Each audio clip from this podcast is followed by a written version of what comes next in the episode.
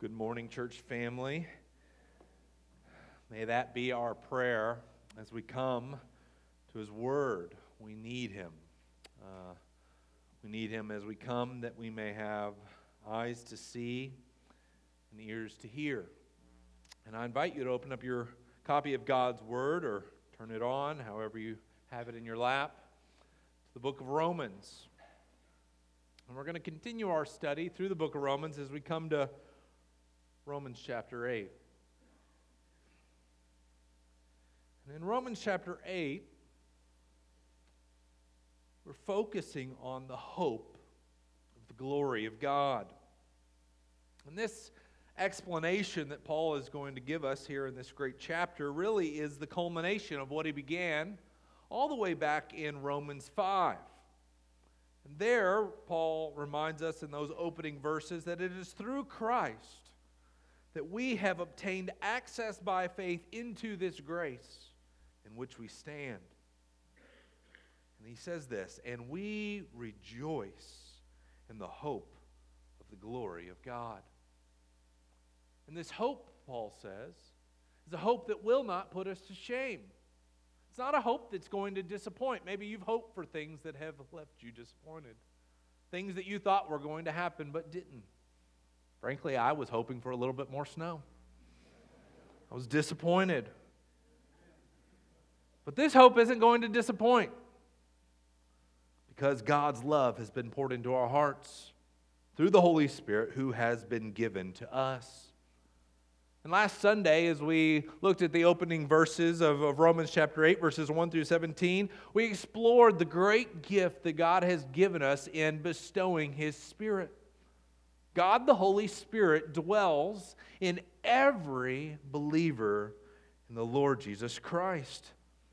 By having his indwelling spirit, we're able to walk in newness of life. We're able to have victory over our sin. And the Spirit bears witness with our spirit, we saw at the end in verses 16 and 17. Bears witness with our spirit that we are children of God. And if we are children, if we're God's children, then we are heirs heirs of God and fellow heirs with Christ Jesus. In other words, we're children and we are going to inherit all that is God's. In fact, he says we're going to inherit God Himself. We're going to, behold Him. We're going to experience Him. We're going to have all that is His. And we know even from being young children that the whole world is in His hands, right? But as we concluded last Sunday, we noticed that this promise that the Spirit testifies is ours is conditioned upon something. Look at the end of verse 17. Provided we suffer with him in order that we may also be glorified with him. Just as Jesus' path to glory went through the cross, just as Jesus' path of exaltation came through suffering, so too all those who belong to him, all those who have the Spirit of Christ, who belong to him, that will be their path as well. And this is really nothing different than what Jesus had taught his disciples when he said, Whoever wishes to be my disciple must deny himself and take up his cross and follow me. It's just another way to say, Suffer with me and you will be glorified with me. That suffering is going to look in various ways. But one way it's going to look like is you have to deny yourself. And most of us, that's difficult, right? Probably better to say all of us that is difficult. And so, this is why Paul opens up this section, which has been really from chapters 5 through 8. He's been talking about the hope that is ours in Christ. Because we have been made right with God, we have a hope that, that surpasses all understanding. But he says in chapter 5, verse 3, that in light of this hope, we now rejoice in our sufferings. We rejoice in them. We, we count it all joy, my brethren, when you encounter various trials. How can he say that? Why would we want to rejoice in our sufferings? Well, what we're going to find out this morning is that our sufferings have a purpose. They're not aimless. They're, they're not just suffering for suffering's sake. But we as Christians understand that our suffering is contributing to our hope. Our suffering is producing in us a hope. It's preparing us for glory. And this glory, this hope will not put us to shame. Well, what suffering is he talking about here? Well, certainly the trouble of this life, right? And I know many of you. I know those of you who are members of this church and, and, and some of you who've been visiting for some time, and I, and I hear, I hear the struggles that you go through, that we go through. Some of you are, are struggling to meet your own needs in your family. Finances are tight. Seems like the more you try to work, uh, the less that paycheck seems to, to provide. Or, or sometimes you find that you're, you're, you're working and, and they just don't need you that many hours. And then so they cut back your hours. And you're wondering, Lord, where, where am I going to find the income that's needed? Maybe you're experiencing the pain of broken relationships, pain of that causes. I mean, isn't that sometimes the worst pain? Pain of where you, had a, a sweet relationship that for some reason is now fractured, it's broken. Maybe you're suffering the agony of loneliness. Maybe you're single and you're, you're desiring a spouse. Maybe you're widowed and you desire your spouse. Maybe you're just longing for a friend and you, you, you, you say to yourself, well, Lord, uh, why am I so alone? And then there's just the constant health ailments. Think of various brothers and sisters in our church who are, whether it's due to old age and just your, your health is failing you, or you're younger and you're, and you're, you're battling cancer.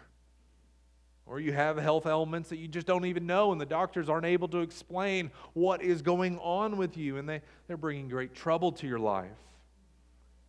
And as you could tell from Pastor Mike's prayer, this week we, we've had numerous deaths related to many of our family members. Three this week, all, I think, pretty much on the same day. So we know that death is a great reality.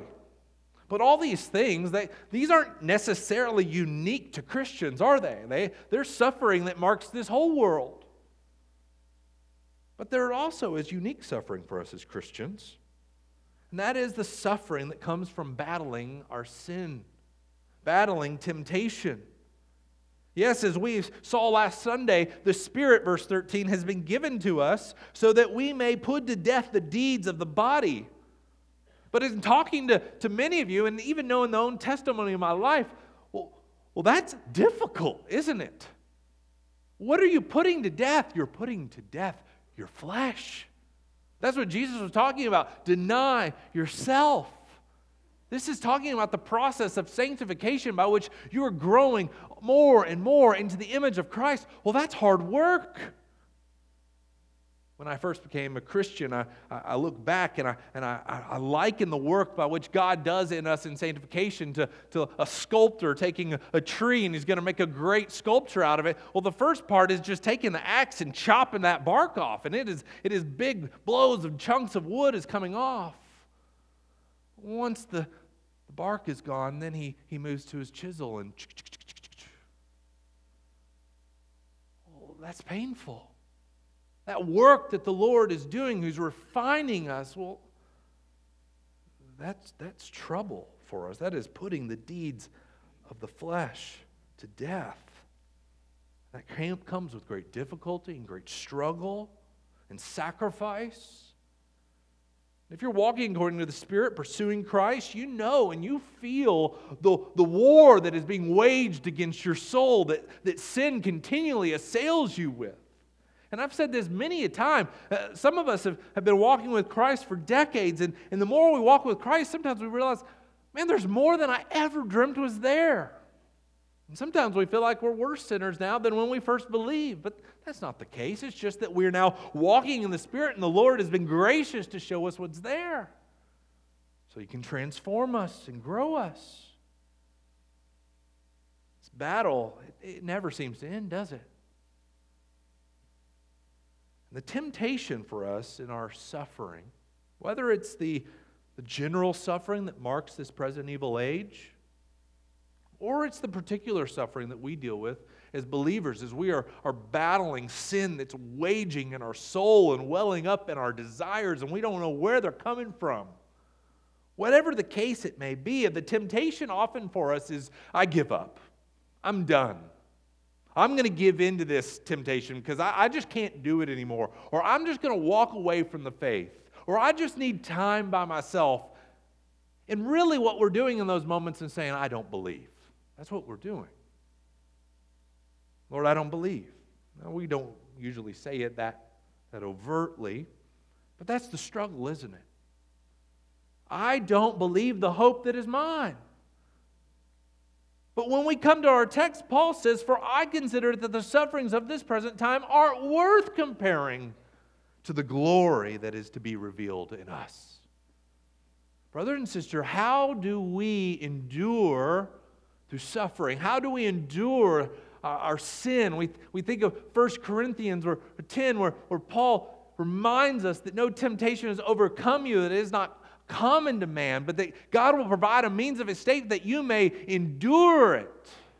Well, how do you endure? It's that you, you bank on the promises of God. You counter the false lies of the flesh with the promises of God. And what we're going to see is, is that where Christians often fail is that they keep looking for their hope in the things of this world. I'll just set my mind on, on other things, but it's not the things above. I'll deal with my struggles another way. You know what? You'll find out there's, there's, it's not dealing with it. You're not being preserved and kept. But the, the Spirit's work in our life is to testify that we're children of God and heirs of God. This means that we endure suffering and resist temptation by the hope of our glorious inheritance. This is what C.S. Lewis says, reflecting on these truths. Indeed, if we consider the unblemishing promises of reward and the staggering nature of the rewards promised in the Gospels, it would seem that our Lord finds our desires not too strong, but too weak. We are half hearted creatures fooling about with drink and sex and ambition when infinite joy is offered us like an ignorant child who wants to go on making mud pies in a slum because he cannot imagine what is meant by the offer of a holiday at the sea. Coming glory to be revealed, brothers and sisters, and greater is greater than all our suffering now. As one preacher reflected on this passage, we can measure or compare a, a thimble of water with the sea, but we cannot compare our sufferings with the glory of God. It's all beyond our comprehension. And really, where I want to push us in some ways is, is, is invigorate your inner child of imagination and the glory and splendor. Some of us are just downright boring. And we don't see the glory and might and beauty and splendor of God, and it's obvious because we're moping around like we have no hope. I hope that that changes. And in that, as we grasp this glorious inheritance, notice he doesn't deal with the sin by, by talking in depth about it. No, he counters it by telling us to, to think about the incomparable, insurmountable, unworthy, or uh, unmeasurable glories of God. You want to find victory in your life, start delving into the great joy and blessing of knowing God as your heir. It's the one who has provided all things for you and what that may mean. I hope to, to spur your mind on a little bit this morning. Maybe put a little excitement into us that we may get excited. And we could say, along with Paul in Romans 5 3 through 5, we rejoice in our sufferings, knowing this, that suffering produces endurance, and endurance produces character, and character produces hope, and hope does not put us to shame because God's love has been poured into our hearts through the Holy Spirit who has been given to us. Paul, for Romans 5, 6, 7, and 8, is unpacking that whole phrase. If you've missed some of those sermons, we provide them free online. You can go get them. Or you can be like Jeff Pridgeon. Hey, can you just send me your sermon notes? I'll do that. It's my prayer for us this morning that we would learn to rejoice in our sufferings because they are a means by which God produces hope in us for his glorious inheritance. And this morning, I want us to see what is that hope. I think the reason we don't hope is because we don't really know what it is. I don't know about you, but I had this vision of heaven being this place that I can't really describe of people just floating aimlessly in spirit bodies and we have no purpose and anything to do. And frankly, I, I just that sounds boring. You've heard, or even the pictures of, of even in a popular level are like we're on clouds like babies sitting in diapers on, with wings playing harps all day. I mean, I, I don't mind to hear someone who's gifted at it playing the harp, and maybe we will be gifted, it'll be wonderful, but that, that just doesn't sound enticing. And I'd say you don't see that really as the picture that Paul lays for us here. Something far greater. So, this hope that we have should be expressed in two longings that are, are going to be realities for us when Jesus returns. And, and we see these in this text. Number one, it's the longing for a new creation. And number two, it's a longing for a new body. And both of these things are intertwined together, and I hope, us, hope to show us that this morning. So, a longing for a new creation, that is our hope. Someone tells you, What is the hope of which you have? I'm longing for a new creation. Now, someone say, well, What are you talking about? Well, let me explain. And here's your chance. Listen to the sermon, write some notes, and you can give an answer for the hope that you have. I'm longing for a new creation, a new body. And Jesus tells me so. Okay? First reason Paul does not consider that the present sufferings can compare to the coming glory is because he has a hope in a new creation. And by that he means a new world free from the curse of sin. It's free. Look at what he says in verse 19. The creation waits with eager longing for the revealing of the sons of God. That's where we see that creation itself is anticipating something, and it's anticipating yours and my resurrection. We're going to get to that in a moment. And this is clearly a personification. I, I, don't think you can sit down and talk to a rock and say, hey, what's your hope for today? I'm longing for a new creation. Actually, I'm longing for your, the revealing of the sons of God. You're not going to find that. But he's personifying the created world. And the point being is that the creation, this world in which we know, is going to experience glory when our glory is revealed. When who we truly are, what the gospel says about us as sons and daughters of God, is revealed and we're freed, the creation's going to be freed as well. And the picture here is, is, is quite inviting picture here is of the creation on its tiptoes, looking intently, anticipating for what's going to happen. Think about my children. We, we, you know, recently on Christmas, my, my youngest son is on tiptoes, peeking around the corner to see all the presents, anticipating that day to come. That's what he says the scriptures or the creation is like. It's on tiptoe, longing for this. And why is the creation longing for glory? Well, we see in the next verse that it's longing to be freed from the futility that it's been subjected to. Look at verse 20. For the creation was subjected to futility not willingly, but because of him who subjected it in hope. What is Paul talking about here? He's talking about Genesis chapter 3, verses 17 through 19 where God subjected the creation to the curse because of the sin of Adam and Eve. That's what it's talking about. The creation wasn't a part of that. The tree didn't dangle itself over and said, Take me, eat me. It doesn't do that. Adam and Eve sinned. And because of their sin, there was great consequence to this earth. And I want you to listen, or you can turn there to Genesis chapter 3. It's the first book of the Bible. And in Genesis chapter 3, verse 17, listen to what the Lord says to Adam as he speaks curses upon the earth because of sin. Genesis chapter 3, verse 17, the Lord said to Adam, Because you have listened to the voice of your wife and have eaten of the tree of which I commanded you, you shall not eat of it. Listen, cursed is the ground because of you. In pain you shall eat of it all the days of your life.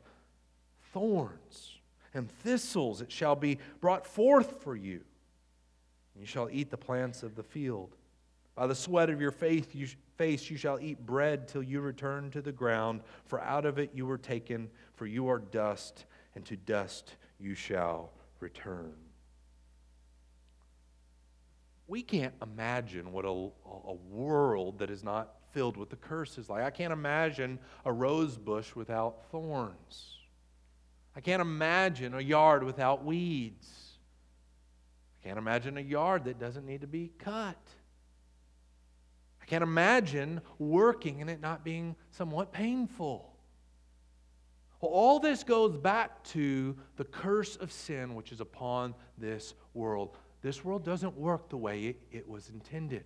It's not completely broken by God's grace, but it's subject to the curse of sin. And so the things that we do come with great difficulty. I'm often surprised, and I'm sympathetic as well because I suffer from this. All of us do. But we're often surprised when things don't work out right. I planned and I hoped for this, and it didn't, didn't happen the way I expected. And, and we get mad at, at God or we get jealous of others but what we're forgetting is, is this exactly what God said would happen? Yes, sin is awful. It messes up everything, including this world in which we live. And the hope is, is that this world's going to be redeemed. That's our hope. However, as we read in verse 20, the reason God subjected the creation to the curse, you see this? Go back to Romans 8. There's a purpose behind it. And this is what Paul's going to pick up for us. God subjected the creation to the curse of sin. Why? In hope, verse 21. That the creation itself will be set free from its bondage to corruption and obtain the freedom of the glory of the children of God. You see, there it is again. Creation's longing for the revealing of the sons of God and it's going to be freed from the corruption and the, share the freedom of the children of God. So, you and my, I, our resurrection that we're hope for is actually going to be a resurrection of the whole earth. You all know that verse, 2 Corinthians 5:17. You're a new creation in Christ Jesus. The old have passed away, behold, all things are new. That new creation, we, we some, some translations do you're a new creature, and that's true, but new creation is a better image because you're just, you and I, if we're believers, we're the seeds of the hope of the, of the new creation to come, on which the whole earth is going to be resurrected. What's it going to look like? How's this going to come about? Well, I want to look at just a couple of passages. I want us to go to uh, 2 Peter chapter 3. So if you're unfamiliar where 2 Peter is, you just keep going to your right. And you're going to go towards the book of Revelation, but you're going to hit Hebrews, James, and then you're going to hit 1 Peter, 2 Peter. You come to first or 2 Peter chapter 3, and Peter is stirring up the believers by way of reminder to put their hope in the coming of the Lord. And in verses 3 through 4, he, he, he, he acknowledges that that scoffers are going to come. There's going to be people who are going to say, It's been over 2,000 years. I don't think Jesus is coming back. It says, You expect that. There's always been people, and there always will be people who do not believe this is going to happen. Nevertheless, he likens it to something in, in verses 5 through 7. Look at this. This is what the scoffers overlook. They don't know history. For they deliberately overlook this fact that the heavens existed long ago when the earth was formed out of water and through water by the word of God. And that by means of these, the world that then existed was deluged with water and perished. What's he talking about here? He's talking about the flood of Noah. They forget this is exactly what happened in Noah's day.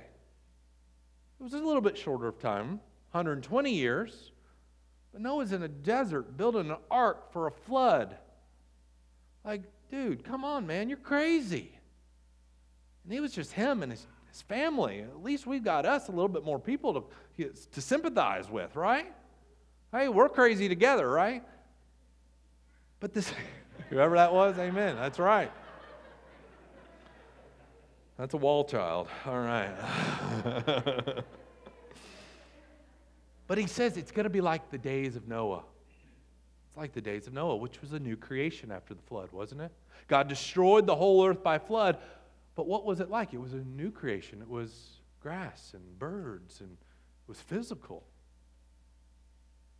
Well, why, what is God waiting for? Peter says, verses 8 through 10. And he's waiting for all to come to repentance. Don't overlook this fact, beloved, that with the Lord, one day is a thousand years, and, and a thousand years is one day. I mean, our timing of things, we're, we're bound creatures. I mean, in the Lord's eyes, it's only been a couple of days. Lord is not slow to fulfill his promises, some count slowness, but is patient towards you, not wishing that any should perish, but that all should reach repentance. But then he describes what's this going to be like. It's not going to be a destruction by water, but by fire. But the day of the Lord will come like a thief. It's going to be unexpected. No one knows the day the thief is going to rob your house. Going to be like a thief. And then the heavens will pass away. Think of the sky with a roar, and the heavenly bodies will be burned up and dissolved. The earth and the works that are done on it will be exposed. It's going to be a great fire, a burning up of all the heavens and the earth.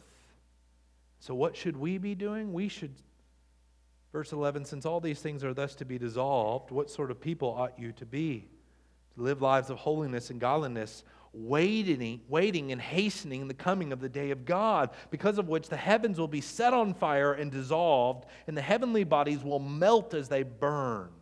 But notice what he says here. But according to this promise, we are waiting for what?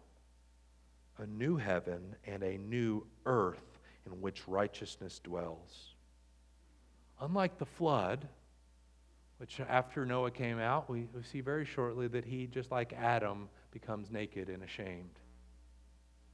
He falls into sin, but after this new creation, that will not be a problem because fire will burn it all out. It will be exposed for what it is. And in this new heaven and new earth, which is likened to the earth we now know, there will be a sky, there will be an earth, a creation, a place to walk on and explore and see. Except the difference is this one's going to be where righteousness dwells. This is what Paul's talking about, where the creation is going to be freed from the corruption and futility that it's been subjected to. We saw this uh, in, in, in, Pastor Mike's reading in Re- Revelation 21. Let's turn there, last book of the Bible. This is what John's talking about. He says, Then I saw a new heaven and a new earth, for the first heaven and the first earth had passed away, and the sea was no more. So, this earth by which we know it is, is going to be no longer, but it's going to be resurrected. The same way, if you are in Christ Jesus, you are a new creation. Behold, the old things have passed away. The old things, all things are new. So just as your body, which is going to be resurrected out of the grave, and it will be your body, it will just be a transformed body, this will be our earth, it'll just be a transformed earth. You see that? There's continuity there, and that, that should begin to give us hope. So the good things that are still left in this world, oh, they're going to even be better. Now you can get a glimpse of the hope of the glory of God, even though you can't compare it. You don't know how to weigh it. There's a new Jerusalem's going to come out of heaven. Just, just promises a new city. It's going to be like a bride adorned for her husband, beautiful beyond all imagination. It doesn't mean that, that the city is going to look like a woman. This is symbolic language. But the, the key thing here, and, and Paul told us this, we're heirs of God. Well, what does John say? Behold, the dwelling place of God is with man and he will dwell with them, and they will be his people, and God himself will be with them as their God. What does that look like? Well, only way we can describe it is what it won't be. It won't have tears in its eyes. There will no, be, no more be death, and there won't be mourning and crying or pain anymore. The former things have passed away. So imagine What is the hope of our glorious inheritance? Well, it's a new creation. What is that new creation going to be like? No more weather extremes. Eight degrees this morning. Brr. I like the snow, but I don't like the cold. I don't know if that's going to work itself out in the new creation. We can get the beauty of snow, but I can go out in my shorts and t shirt. I don't know. But the world, you know, we like the spring, right? Right when it's right in the middle. And it's refreshing, but it's not too cold. And it's warm, but it's not too hot. We don't like the summers when it's scorching and our tongues are stuck to the roof of our mouth, or we burn our legs on the leather seats in our car, or we can't touch the handlebar. It's miserable. No more weather extremes. No more violent instincts of animals. I'm really excited about this because I love sharks. I don't know how it's going to work out. I know there's no sea. Maybe, as John Piper says, there'll be really big lakes. I, I don't know. But I, I, I, do think there will be the animals, maybe the most curious animals you've seen. You, you love watching Discovery Channel, Animal Planet. I mean, I'm imagining, hey, I'm jumping on a lion and we're riding around. I don't need a car. or I'm getting in and I'm playing with sharks like they're dolphins and I'm using them as skis, and we're going. I, I don't, I don't know, but it's, it's they're not going to eat me. No more disease and decay. You have to worry about eating this, it's going to make you sick. No more earthquakes, storms, or floods. We've seen a lot of the destruction just this past year. Here's, here's kind of on a more positive side freedom to explore the heights of the mountains, the depths of the earth, and the expanse of the universe.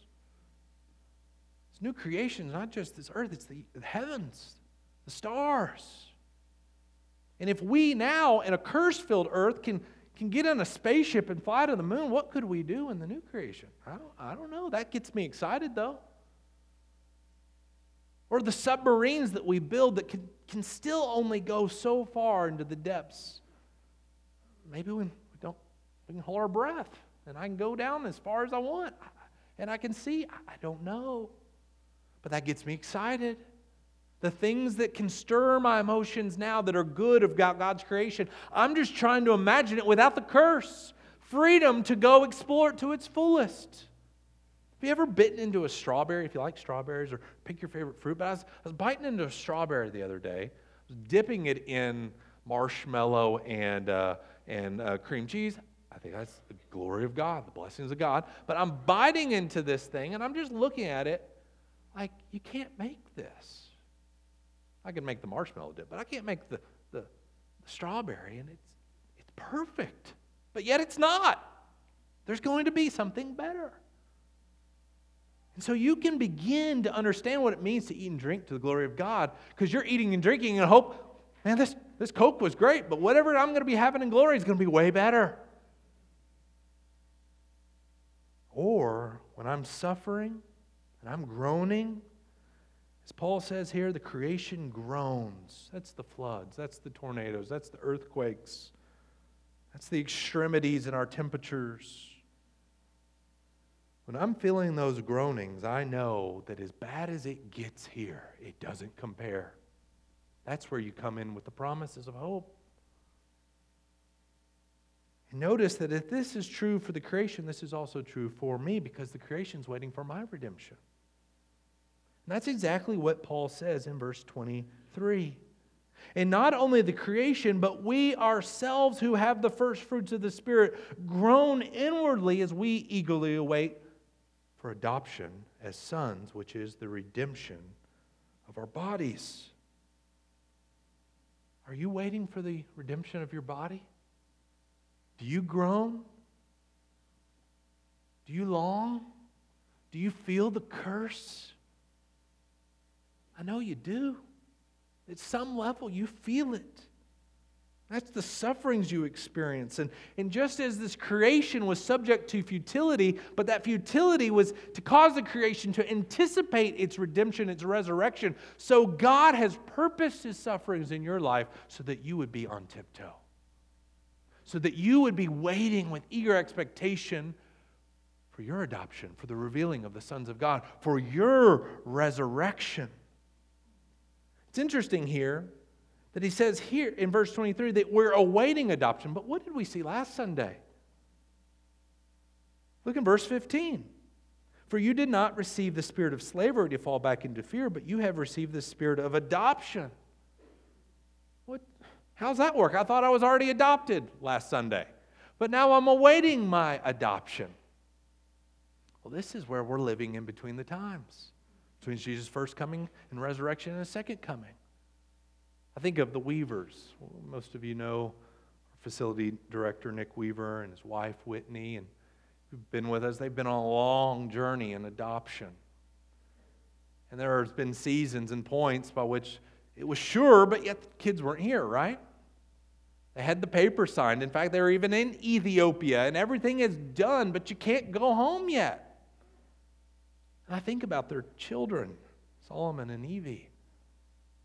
This kind of reminds me of that quote from C.S. Lewis. They, they have no concept for the glories and the blessings that are going to come. And we're like that. We, we, we, we would rather eat the mud pies of this world. And we have no clue that our Heavenly Father is taking us to a place we cannot even compare of the glories. But it's sure. The adoption papers have been signed. We've been transferred over. We just haven't been brought home yet. We're waiting for this redemption, our bodies. Pastor Mike was uh, referencing and praying through many of our families. And one of the families he mentioned were the Breedens. If you've been here um, over a few years, you know the Breedens. If you haven't been here in the last couple of years, you might not know the Breedens just because they've been plagued with severe health issues. They're in their late 30s, early 40s.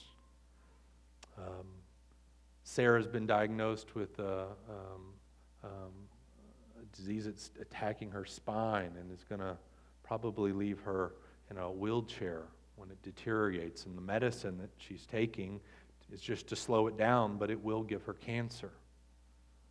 Their youngest son, Jacob, has been diagnosed with Crohn's disease as a, as a 13 year old boy. And there's just been trial after trial after trial. And then this week, David's father unexpectedly dies. And I reached out to them this week and I was talking with Sarah, and she sent me this text. And I, asked for permission to share it with you, but I want you to hear the groaning. And then I want you to hear the hope because I, I can't preach it any better. This is a real life example. She I asked her, how, how are you all doing considering the circumstances? And she said, Chase, I, I feel like we're drowning right now. I know things will start to settle down. I've been off work for a little bit now, just trying to get everything settled.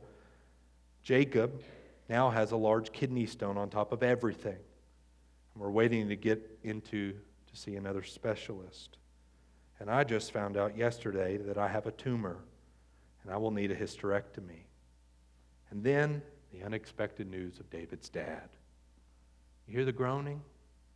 Just one thing after another. When's this going to stop? Here's the hope.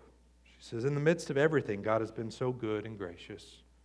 In every instance, there has always been a glimmer of hope. I keep reflecting on how this has been the way God has worked from the beginning. And that's been what I keep holding on to. God's glory shines the brightest in the darkest moments. If anything, it's cultivated a deeper longing for the return of Jesus. I got this text as I'm preparing this sermon. It's like, Lord, this is scratching the illustration I got. Yours are the best. This is what it looks like to hope and groaning. And I know that's many of you. I've heard it from you. It just happened this week. I got an illustration literally plopped in my lap. But that's how we view our sufferings in light of the glory of God. What does it do? It, it causes us to long for Christ's return. That's their purpose. So that we would pry our hands off the mudslop, the things of this world, things that can never satisfy. This is the Holy Spirit's work in our lives, testifying to our spirit that we are children of God. Therefore, we are to be longing on our tiptoes, aren't we? To see what the gospel has declared to be true of us. To see that I really am a child of God. None of us have anything written on our head, but or shining of glory or anything. We're, we're just believing a message that has been spoken to us. One day, the whole world will know who the children of God are. And we will know who the children of God are. We, we will not only have the subjective experience of the Spirit, we'll now objectively see Him, our heir. So, this is what I want to leave us with this morning as we close. Do not put your hope or set your joy on the things that are seen, things that are temporary, things that are transient. This world is passing away.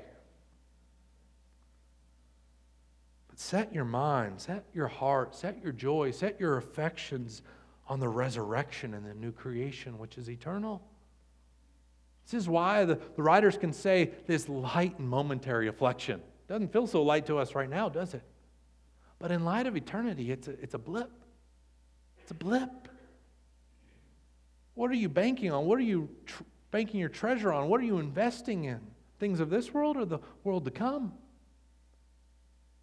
You're also to encourage one another with the hope of Christ. Brothers and sisters, I, I, sometimes hear somebody say, I don't, I don't know what to say to somebody when they're hurting. I, I don't know what to do. Now you do. Go to Romans 8 and you begin to open up these passages. I've got two points new creation, new body. Can you remember that? And we're going to look at next week God's working all things in this world, including our suffering, for ultimate good, which is our new body, new creation. That's what it is. And we can hope in that. It's a hope that doesn't disappoint. And you can encourage one another with these words when Jesus comes back. This body that is bringing you so much heartache and decay is going to be liberated. So we view our sufferings through the lens of redemption. And then we pray in this life. We pray according to the Spirit, who Paul says in verse 26 helps us in our weakness. And that's where we're going to pick up next Sunday. In this passage, we've seen the creation groans and we've seen that we groan, but Paul's going to say the Holy Spirit groans and intercedes on our behalf and prays for us in ways that we don't know how to pray. And we're going to see just specifically how God, in His providence and in His goodness and love for us, preserves us. And the work that He began in us, He's going to complete. And everything in between is being orchestrated to bring about yours and my redemption, the adoption of our bodies. And that is the hope that we have. And that's the hope that I want to extend to you as I know that we are suffering in, in various capacities. Lift your eyes up and see Him there, your righteousness. Let's pray. Lord, my prayer for us is that you give us a spirit of wisdom and knowledge of Christ that we may be able to comprehend the glorious inheritance which is ours among the saints. That we may grasp the greatness of your power. Lord, preserve us. Comfort us with the good news of the gospel that just as Christ died and suffered and was buried but was raised, so that we too though we suffer, we will be raised. We will be raised to newness of life. And our greatest hopes and our greatest desires and our greatest longings will be satisfied in you. Remind us of these truths until our dying breath or until you return. It is in Jesus' name that we pray. Amen. Let's stand and let's sing.